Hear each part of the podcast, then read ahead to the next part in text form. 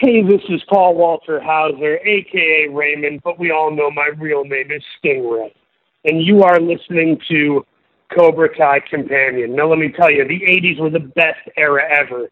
Just like the 80s were the best era ever. Cobra Kai Companion is the best podcast ever.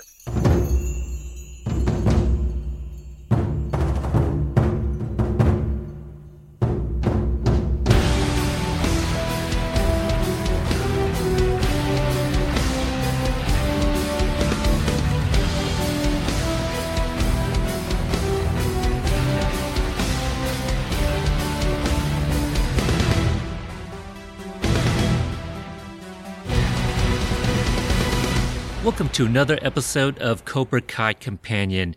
And I am Peter. And today's episode, we have the very first interview from a new character from season two of Cobra Kai. Today's interview is with Paul Walter Hauser, who plays Raymond, aka Stingray, but has also made some appearances in some very notable movies in the last couple years, including I, Tonya, where he plays Shawn Eckardt, and also Black Klansman, where he plays a character by the name of Ivanhoe. Or maybe some of you know him from the MMA drama show Kingdom, where he plays Keith. This interview was a lot of fun. Uh, we got to learn a lot about Paul. Uh, he talks a little bit about kind of growing up, uh, getting into stand up at a really young age, but also shares his experience working with Spike Lee on Black Klansman and obviously how he got onto Cobra Kai. And on the subject of Cobra Kai, he gives us a little insight on what it was like filming the scene up at Coyote Creek and also the huge fight scene in the final episode of season two. And this is our conversation. Hello. Hello, Paul. Hey, who am I speaking to? Hey, this is Peter from Cobra Kai Companion. Peter from Cobra Kai Companion. How are you, sir? I am good. How are you, sir? I'm doing well. I'm actually, I, uh, forgive me, I'm in traffic in an Uber, just headed back to my apartment. I, I had more errands and stuff to run than I thought. So, uh, down to chat, but I'll be doing it on the run a little bit here. Okay. All right. Great. The listeners of my show obviously are, are viewers of Cobra Kai, and a lot of our interviews have been kind of behind the scenes, get to know the actors.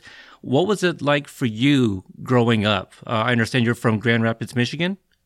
Yeah, I'm from Grand Rapids, uh, meaning I was I was born there, but by one and a half years old, my my dad, who is a Lutheran minister, he took a call to a church over in Saginaw, Michigan. That's kind of where I grew up, was in uh, Saginaw, Michigan, which is close by Flint, maybe a two-hour drive north from Detroit. I have heard of that area. My co-host Tom, who unfortunately wasn't able to join us today, he's actually from your area. He was really hoping to kind of sit in to talk a little bit about that. Um, but yeah. Oh, Tom. Yeah. We, we screwed up, Tom. We'll have to do this again.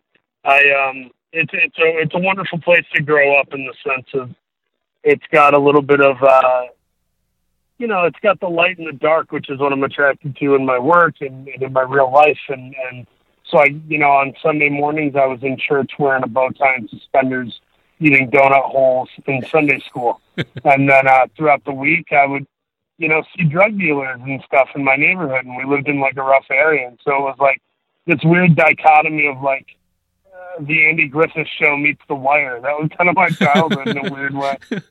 That's an interesting uh, contrast there. Yeah, it kind of made me who I am, but uh, but yeah, that's where I'm from.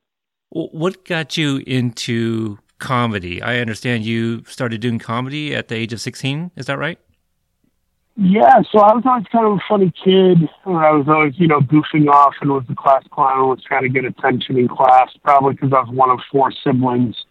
So, you know, part of being noticed in your own family is having a point of view or a way you go about getting attention. And for me, it was always comedy. And then when I was 16 years old, I decided I'd try stand up comedy, and I did that. Um, not super successfully. I think I got stage time, like, you know, a lot of reputable places, but it wasn't like I was ever making money. But I did stand up from about 16 to 28.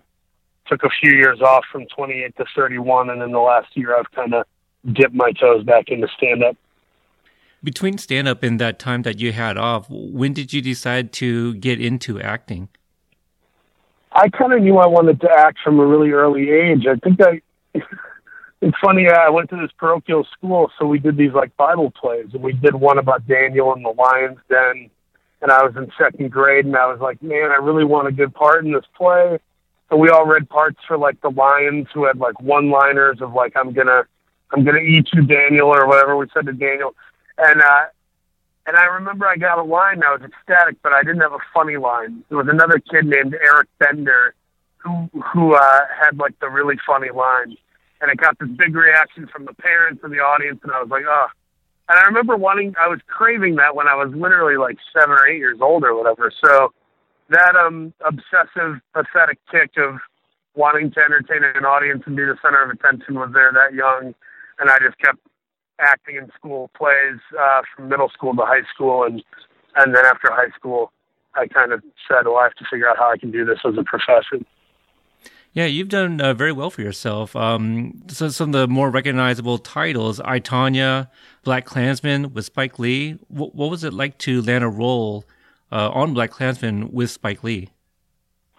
Thanks for saying that, man. I, and by design, you know, what you can audition for a lot of stuff, but the stuff you always want is, you know, like uh, with I Tonya, it was a true story. With Black Klansman, you got to work with an A-list auteur director. I mean, those are definitely the jobs I kind of hang my hat on and want to find for the future. But um, I Tonya was just a case of they had a couple bigger names involved, I think, and I don't think they were looking at a guy like me. But then, you know, uh, the actor had a scheduling conflict and wasn't able to do it necessarily. So I came in as a a crop of gentlemen they brought in to audition for that role as sort of a backup plan. And in the midst of finding a backup plan, I just really hit it off with Craig Gillespie, the director and the casting director, and we kind of decided what we thought the character should be. So that was really a fun piece of happenstance, and I'm grateful to God that I got to do something as cool as that movie.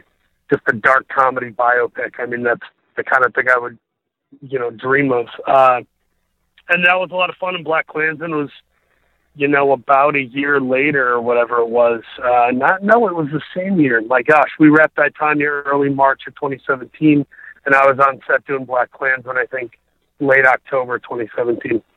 Um, and that was an audition where my buddy Brian Walsh, my manager, and uh, who used to be an agent at this company Buchwald, they all kind of when I finally got good reviews, they started spreading my name around and tried to get me some appointments. And they got me in front of Spike two days after the Toronto Film Festival, where our movie got great reviews. So I went and sat in with Spike and did a session and auditioned for him. And and he uh, liked my improvisational skills and thought I was funny. And, and I booked that. It was pretty crazy, man. Pretty absurd.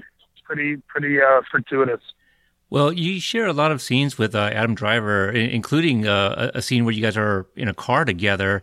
Was it like working with him, who's um, associated with the Star Wars movies?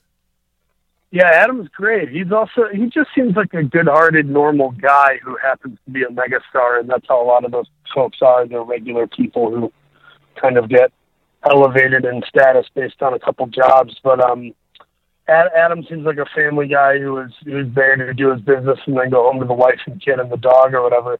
Um, seems like a really dedicated guy who tries to balance work and charity work and, and career and life together.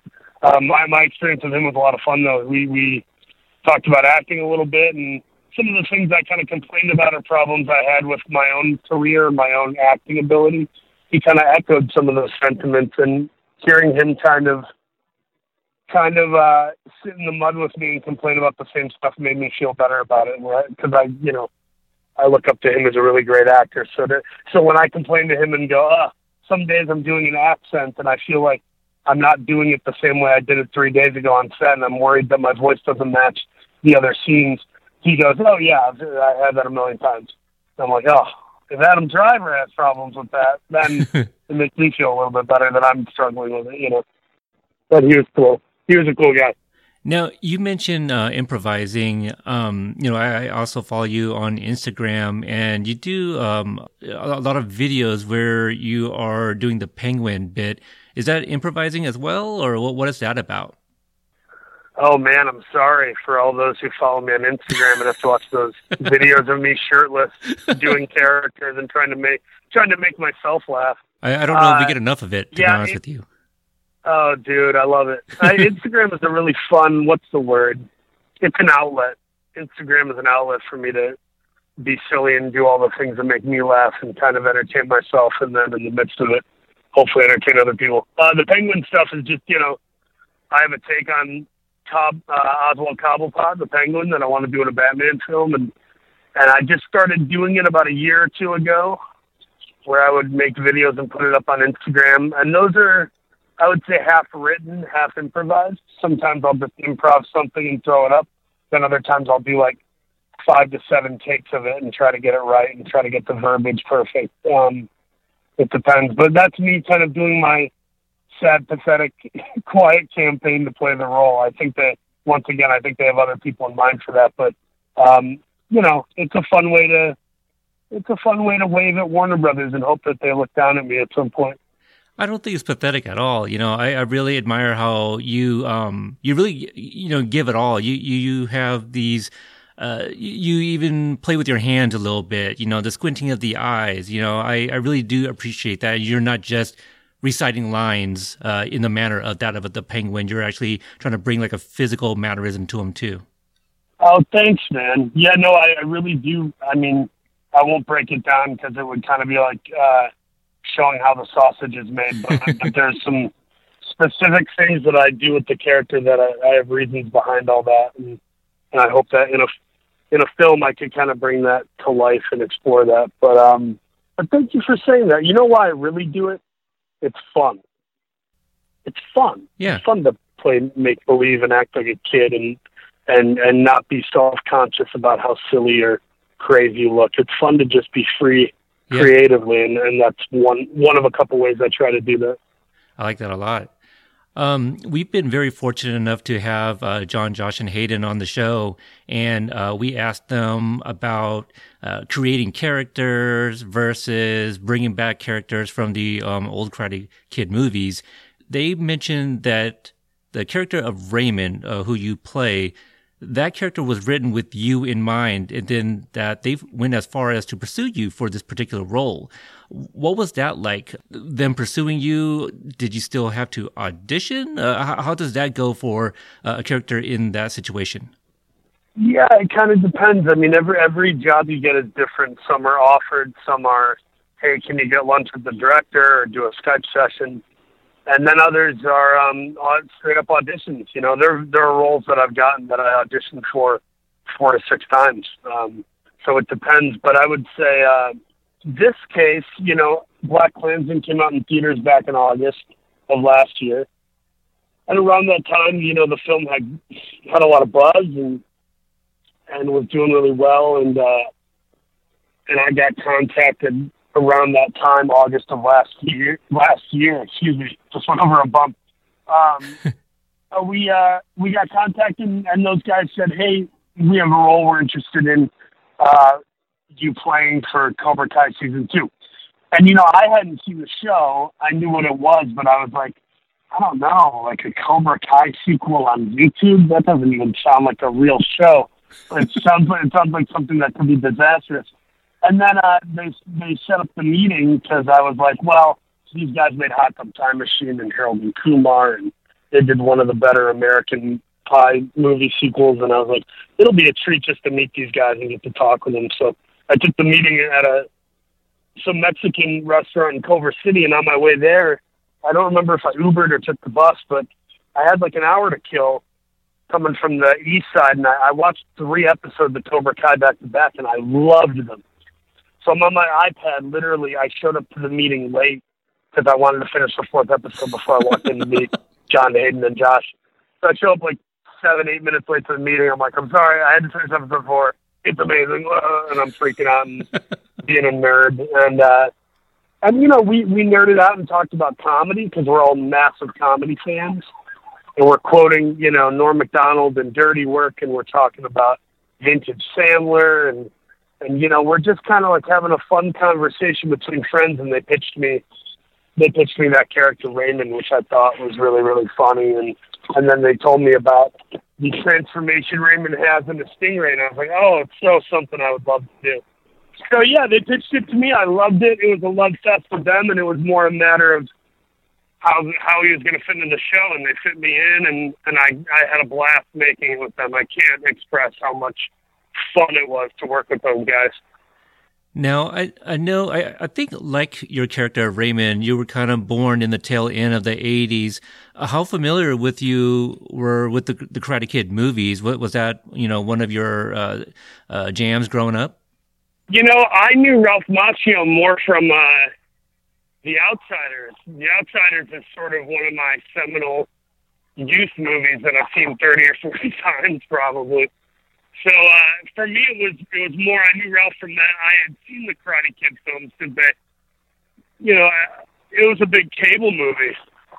Like it was one of those movies like uh, it was one of those movies like Bloodsport or like Beverly Hills Cop that was on TV every day. Uh, back when I was growing up, so I had seen the films, but wasn't the biggest fan just because I wasn't that into karate. Uh, but I remember one thing about the Karate Kid that I loved, which is it kind of takes its the the youth characters seriously. It's not silly. Like it's kind of a serious film, even though it's about a kid taking karate uh, in his new town. And I kind of like how seriously they took it and how Pat Morita added so much depth to that movie, man.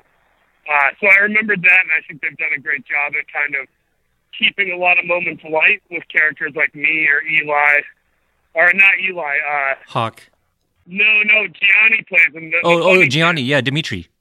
Dimitri. Characters like me and Dimitri provide that levity and that, you know, humor, but then they also have really serious moments, just like the film had. And uh, and they play they play those really well. I think they're able to kind of dance between the comedy and the drama really well. Now, your character Raymond is actually introduced very early on uh, in in the second season. What is it like working with uh, Billy Zabka? Uh, he's so cool, man. Uh, the first thing I noticed about Billy is when I met him, he was just really like, really humble and really nice, and like everybody who comes on set, whether it's somebody visiting, one of the one of the background actors' parents, or a production assistant running around or somebody like me coming in to do a guest acting spot. He just was so gracious. And you could tell the show means a lot to him and none of it's lost on him. So right out the gate, he was a really gracious, welcoming guy. And then doing scenes with him, he was just so good. And he so understands that character and plays it to a T. Now, what was it like working with Martin Kove? Marty Kove, Uh, you know, he's um he's a little more he's a little more like Kreese than he likes to admit. He'll kind of like come up to you and talk with his hands and tell you an old war story from his days in Hollywood and kind of uh pontif- pontificate and wax poetic on his days uh as a, as an actor, as a prolific character actor. And um just you know, the way he tells those war stories uh to the kids and he's like, Yeah, I was in Ghana and they're like, Ghana didn't you say you were in the Dominican? And he's like, oh yeah, the Dominican. So he'll tell stories like that to uh, to us about the Hollywood days. And you know what's crazy is he has stood the test of time where you look at his career and it's like it's not like he was a one trick pony where he just did a couple of action movies. Like he just worked with Tarantino on the new Once Upon a Time in Hollywood. That's right. And uh, and now now he's on one of the most you know sort of successful shows um, on YouTube Premium. So the the guy's had a really cool career, and I I love those old timer actors who tell stories. Guys like him and this guy I worked on uh, Kingdom with. This show I got to work with MC Gainey, who was in Con Air and uh, Sideways and stuff. And talking to those old guys, man, just grab a seat and shut up and just let them run. It's the most entertaining, insightful time you can have as an actor. It, that's funny you worded it that way. Just grab a seat and shut up. Uh, because we actually had Martin Kove as well, and uh, I, we had a list of questions to ask him, and he literally answered all of them without even being asked. He just went into each story and started answering everything for us. Um, and that's all we did. We just oh, sat there and listened to him. Pretty awesome. Pretty awesome. Yeah, I, I love that you guys have been reaching out and getting those interviews, and everybody on the show is super nice. So I it doesn't surprise me that they're all down to do the podcast thing and and and hang out with everybody because I, it really is it really is a show that everybody's been really supportive of and uh and it's kind of a moment in time we're all kind of soaking it up that we have so many eyeballs and so much love for that show. Oh yeah, yeah. We we've been very fortunate to get uh, all the different people to come on. You mentioned uh, Gianni just a sec ago. He's been on. Matter of fact, he's going to be uh, making a return to help us review an episode. Uh, so that's going to be a lot of fun too. Oh, nice! That guy's so funny. Gianni does such a terrific job. He's great. He's pretty great. Um, can you talk a little bit about uh, be, the, the behind the scenes filming? I forget the episode number at this point, but when you guys were up at Coyote Creek. Yeah, so Coyote Creek was a di- uh, couple days. Was it a day or a, I think it was a couple days we shot that. Uh, Jen Celotta, Celotta, I believe her name is. Mm-hmm. She was our director on that episode, and I remember it was tough because when you have so many actors, you have to get what's called coverage. So they take the camera and they move it around, and you got to get a wide shot from far away that encapsulates everything, and then you got to get close-ups, and you got to get two shots where two characters next to each other. So it was really cold out there. It was Atlanta. It's Atlanta in October, and we're trying to make it look like it's summer in California. So um, we're all kind of freezing our butts off out there, and we had to be out there a very long time because we had so much coverage to get. And uh, I remember he will not appreciate me saying it, but I remember Marty Kovas tripping up over a line um, during that speech he gives uh, before the big Coyote Creek competition, and added a good extra thirty minutes. I was just like, oh, oh, Marty, Marty, you're killing me. But the guy's done nine million movies and TV shows. It's a lot more difficult, I'm sure, when you're as prolific as he is. Uh, and then I showed up and did my little bit, and I remember Jacob Bertrand uh, laughing off camera when I did my whole. What's up, guys? Sorry I'm late. Just uh, got off the 101. It was a real bitch. And when I'd show up, I'd add little teeny, teeny things. Uh, a lot of the stuff didn't make it, but there was one take where I just kept going. I'd show up and go, sorry, guys. Traffic was a real shivering bitch. Or I'd go, traffic was a real whispering bitch. And I just kept throwing weird adjectives in front of bitch. And Jacob was laughing off camera every time. it was just me totally like the way Farley would try to get David Spade to crack up during the motivational speaker sketch. It was me trying to think what what can I say that's going to make Jacob crack, and that was a lot of fun. In the the big fight scene at the school where your character Raymond, aka Stingray, is now a security guard. Which, which by the way, your braided beard is, is was that real hair or is that like a, an attachment that they added to your beard?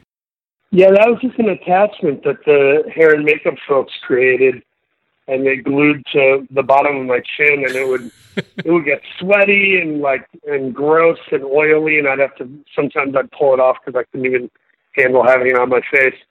But they did a hell of a job with that. It looked really good, and and uh, during the fight scene, you know, as you know, I didn't have a lot to.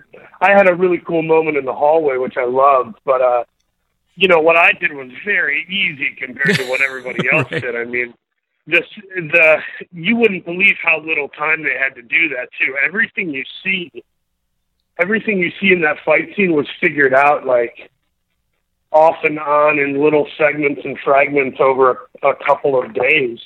I mean, they didn't have a lot of time to rehearse that. They kind of just had to go in and trust Tito and all those guys who were putting it together. And um, what came out was like on par with Marvel or something. I thought it was incredible. It was quite incredible. Um, you, you, mentioned that your character didn't whole, have a whole lot to do. It's very comical. I thought it was actually, it's, um, it's pretty hilarious. But so you said that there wasn't a whole lot of prep, uh, cause you guys had a few days. What was it like kind of staging and choreographing your particular, let's just call it a fight scene? Yeah, I can't stress enough how little time those guys had to rehearse. Um, those days they were coming in for a half day or a third of a day just to kind of suss it out. But on the day they were finding it as they went and sort of trusting the other stunt the other stunt people because it was just it was the fact that it even got done was a miracle, and then the fact that it looked as good as it does uh, is like a miracle on top of a miracle. Uh, I just showed up and, and here on those guys, they kind of ran me through what I was supposed to do in the hallway. But it had, you know, it had to be timed really well because this kid gets thrown, and the moment he gets thrown, the camera whips over to me and the guy playing the principal, and and and I sort of had to hit that mark every time perfectly, and it was kind of tricky. But once we got in there, it went really well. Uh, I don't think I hurt any of those real stunt guys. I was, you know, pretty light and minimal. Um, the one thing that was tough was remembering they wanted me to high five Jacob Hawk. They wanted me to high five him before I went down and hit that guy in the back of his knee. Right. And a couple of takes I forgot it, and I was so mad because I was like, dude, you only have like four moves to do. How can you forget one of them? And uh, I was pissed at myself just wanting to hit everything and make everybody happy. But in the end, you only need one really good take, and the, the one you see is the one that was that was kind of on hitting on all cylinders. Now you mentioned that uh, at the, the Coyote Creek that you uh, ad libbed a, a, couple lines.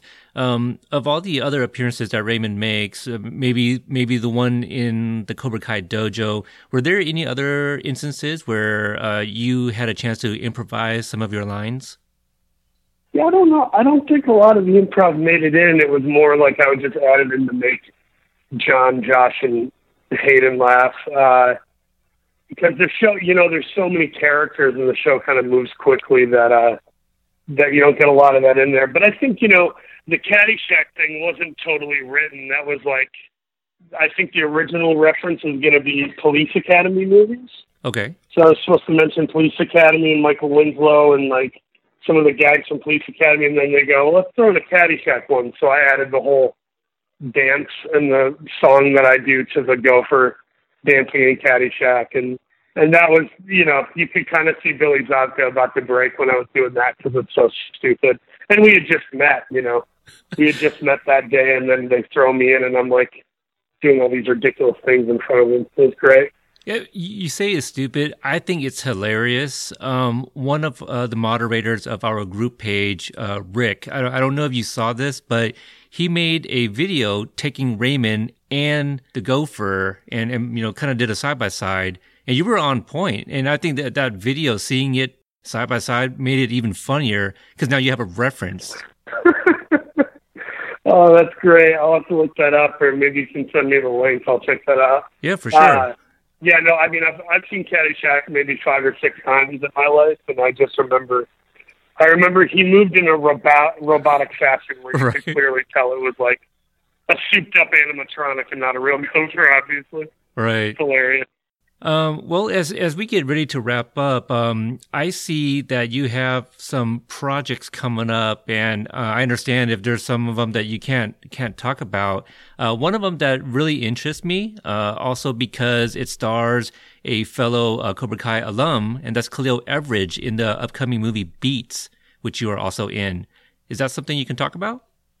Yeah, so Beats comes out, I think, Wednesday, June 19th. Correct. I think that's the the date. Um, Khalil, you know, plays like a troubled uh, kid in in you know the inner city of Chicago, who kind of you know saw a family member um, be affected by uh, gang violence, and so he kind of has PTSD and is dealing with it. And Anthony Anderson's character finds out that he makes hip hop music and it's really good, so he's trying to take him under his wing, and of course that leads to both you know triumph and tragedy. But uh, my character in the film is sort of opposite Anthony, this sort of uh, pseudo villain of the film. This guy who works for a local record label who kind of holds the fate of Khalil's character in the palm of his hand and is not as good of a guy as uh, he likes to make himself seem. So uh, that was a really interesting character to play, and I did I got to work with Khalil on that before Cobra Kai, and it was such a treat to get to work with him again. He's such a good kid, and is carving out a really cool career for himself that I hope he he keeps full speed ahead. And uh, and then I have another movie a week prior called Late Night, right, with Emma Thompson and Mindy Kaling, and that'll be out Friday, June. Oh, what would that be? June seventh. Yeah, Friday, Friday, June seventh. That'll be out in theaters and on Amazon at some point. Um, that's a really cool workplace comedy, sort of in the vein of Devil Wears Prada and Broadcast News, and Mindy wrote the script, and uh, Mindy's buddy Nisha Ganatra directed the film. And uh, it's one of these movies where you watch it and every scene somebody pops up where you oh, I love that guy. Oh, I love her. He's hilarious. So it's like a who's who of uh, supporting cast members in a really great um, film with a good heart. So I, I hope that'll be fun. Where I have two movies coming out within a week or two of each other, and I played very, very different people in the two films. And recently, uh, you just came back from Thailand. Was that for shooting The Five Bloods? Oof, yeah. Did seven weeks in Thailand for uh, Spike Lee's new film over at Netflix. Now, I, I know very little about it. Uh, obviously, it's still kind of in, um, in. I don't know if it's in post production now, uh, really, but I see that one of the cast members, uh, Giancarlo Esposito. Do you did you get to meet him at all? Oh, I don't think he's in the film. I think that's sort of an old casting choice. Interesting. Um, okay. Or he might have. I think he was rumored to be involved, but I don't think he is. Um, I think uh, I think the cast itself now is like the leads are, of course, um, Delroy Lindo, right. Isaiah Whitlock Jr., uh, Clarke Peters, Norm Lewis, Jonathan Majors, and, and Chadwick Boseman, and it's sort of a uh, a Vietnam War story, and uh, it has to do with you know um, men who are trying to recapture friendships and sort of old times, and of course that stirs about uh, some painful things, and they have to kind of face fears and face broken relationships uh, as they uh, kind of go through the Vietnam jungle. So it's a really, it's sort of, uh, I've kind of compared it as like, it's like Stand By Me, but if Spike Lee did it with like four African American men in their late 60s. Um, so it's it's kind of a cool, you know, dark uh, film that that talks about uh, talks about the human condition in the Vietnam War, which are two really difficult topics. And uh, I think Spike's doing it with his typical flair of bits and pieces of comedy and action. And I think it has a chance to be a really, really memorable film. Sure, I'll definitely check it out myself. I mean, I'm Asian American. Uh, my family's from Laos, and there's some history there with the whole Vietnam uh, War and Thailand and, and all that stuff. So um, yeah, definitely something I'm interested in. And it, it, looks like even Don Cheadle was also somebody they were eyeing. So what I'm referencing here is not updated at, at all. Uh, so very interesting. Oh, that must be an old, an old link or something. I think yeah. so. I think I so. mean, it's a lot. A lot of times when they're casting a film, it's all about scheduling. Right. Who's available? Who's right for what? And so they may have gone back and forth. I'm not sure, but uh, but it is a Spike movie, uh, Spike Lee movie. By God, there are just moments in that film that are undeniably Spike. So fans of his will love it, and hopefully, uh, you know, being a Netflix film, it'll have a lot of eyeballs on it. It'll hopefully be a really watched movie, and hopefully, I'm hoping Beats is a really well watched movie because it'd be nice to see Khalil Everage continue to make a name for himself, and I think that's a movie with a really rich identity, being rooted in the hip hop scene in Chicago and stuff. It could be a really special movie. And as we um, wrap up here, you mentioned that you started, uh, you know, stand up at the age of 16, and obviously you're doing very, very well for yourself here. Do you have any advice that you can give for maybe somebody starting out in stand up or trying to get into the business? My advice for people looking to get into entertainment in some facet would be choose one thing you really love and feel you're you're good at or at least competent in and uh and go for that one thing. It doesn't mean you can't do other things. You know if you're an actor you can write a script. If you're a uh comedy writer yeah you can do stand up if you're uh if you want to produce things but you're thinking of directing you know it's not that you have to do one thing but it's good to know what you're good at and it's good to hone one craft that you can be known for. Uh, so I would say choose one thing and be the master of one instead of a jack of all trades. Because uh, it's it, it kind of looks bad when you move to LA or New York and you're like, well, I you know looking at sculpting and, and producing plays, and I also am really into ceramics, but I do stand up uh, on some nights and then I'm songwriting, but I really want to do a one man show. And then somebody looks at you and they go, well, I don't know what the hell you are because you just said 47 different things. Uh, it helps to kind of have one route to stick to and to kind of prove yourself in. And then once you're proven in one, you can go out and do what Dwayne Johnson or Beyonce or any of these folks do, where they kind of build their enterprise or their multifaceted careers uh, that stemmed from one thing. For The Rock, it was wrestling. Uh, for Beyonce, it was a group, a music group, and then of course uh, they kind of trickled down. So pick that one thing and just be the guy or gal who is murderous at the one thing. Uh, and then my advice for moving to LA, if you move to LA, my advice is make it your home. It's not going to feel like home, but go find your hiking trail, go find your church, go find your burger joint, find your dive bar, find your barcade. Make it your home and uh, find a life outside of your work. Because if your life and your happiness are only based on your work and your accomplishments, it's going to be a very, very tough time. I'd like to thank Mr. Hauser again for coming on to the show to talk about Cobra Kai and a lot of the other work that he has done. Uh, that was a lot of fun. I hope you guys enjoyed it and, uh, you know, maybe check him out on Instagram doing his Oswald Cobblepot and just some other fun videos. For those that are interested, because I know I am, one of the movies that we did talk about that will be coming out soon, uh, Late Night, again, which will release on June 7th, and Beats, which will re- be released June 19th.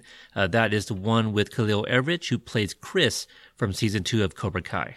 So if you guys don't already and want to follow Mr. Hauser on the social medias, uh, be sure to check the show notes because I will have the links uh, in there for you to access a lot quicker. Uh, but for us, we have a group page for those that maybe want to join in some of the conversations we have uh, to include leaving feedback for some of our episode reviews. Just go on Facebook and search www period Cobra Kai period TVAMB group and you spell out the words period. If you want to follow us on social media, we are at Cobra Kai Pod on Twitter and Cobra Kai Podcast on Instagram. And if you guys enjoyed this interview, please consider taking a time to go back and check out some of the other interviews that we have done. Uh, in this conversation with Mr. Hauser, I mentioned that uh, we have had uh, Mr. Kove on here as well, the creators John, Josh, and Hayden. Gianni DeCenzo has been on here. So just check the, the back catalog and check out some of those episodes while you're waiting for the next one. So, having said that, I want to thank everybody for you guys' continued support and see you guys next time.